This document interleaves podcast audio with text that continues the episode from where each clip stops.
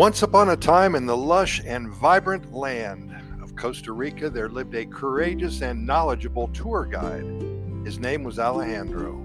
With his broad smile and boundless passion for his homeland, Alejandro had earned a reputation for being the best darn guide in all of Costa Rica.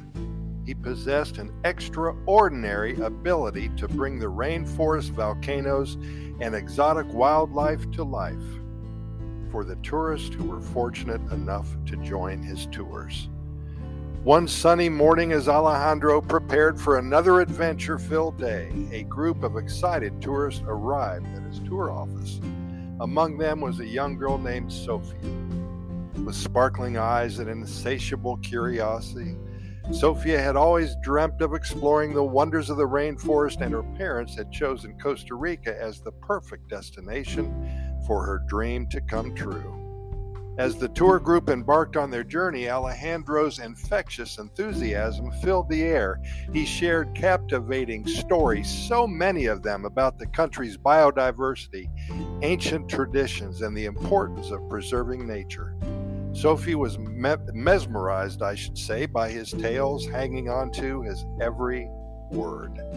Their expedition took them deep into the heart of the rainforest where majestic trees reached for the sky and vibrant creatures adorned every corner.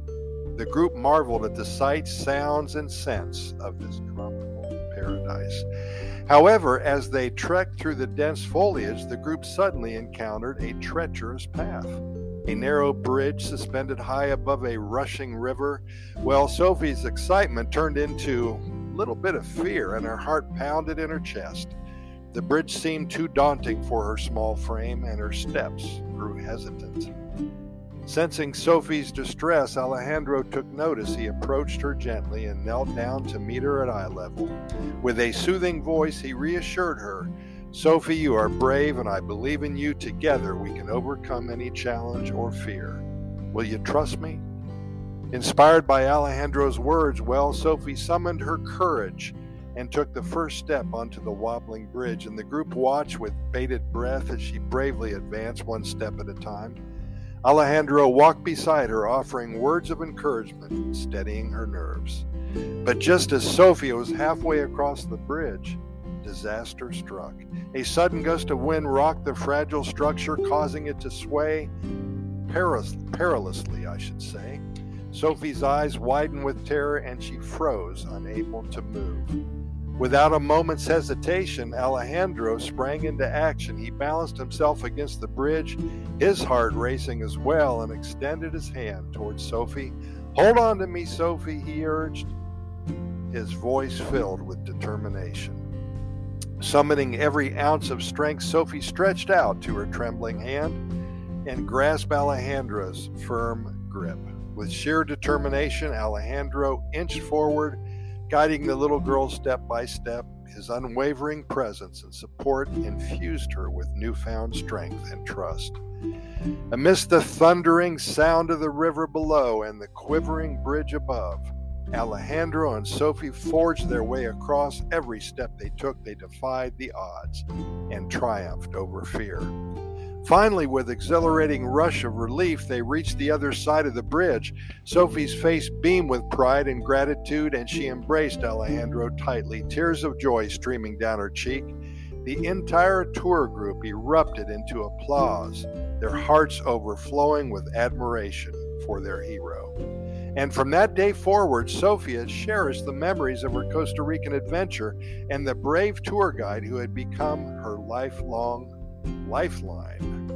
Alejandro's selflessness and unwavering dedication had not only saved a little girl's life, but it also planted a seed of courage and resilience within her heart. As for Alejandro, he continued to guide countless travelers through the awe inspiring landscapes of Costa Rica. His selfless act became a legendary tale. And Martin, Martin, thank you so much. This, he says, is a true story. This happened way up by La Fortuna and the uh, area around the Arenal volcano. And this was a group of about 14 to 15 people, and he said this actually happened. So we want to thank Martin for sharing this with us. And if you folks have any adventures, any stories, any poems, even if they're made up and they're kind of funny and good news, you know, that's all we care about here. Send them to Costa Rica Good News at gmail.com. That's Costa Rica Good News at gmail.com. We have recorded to date over 3,200 podcast episodes of the Costa Rica Pura Vida Lifestyle podcast series.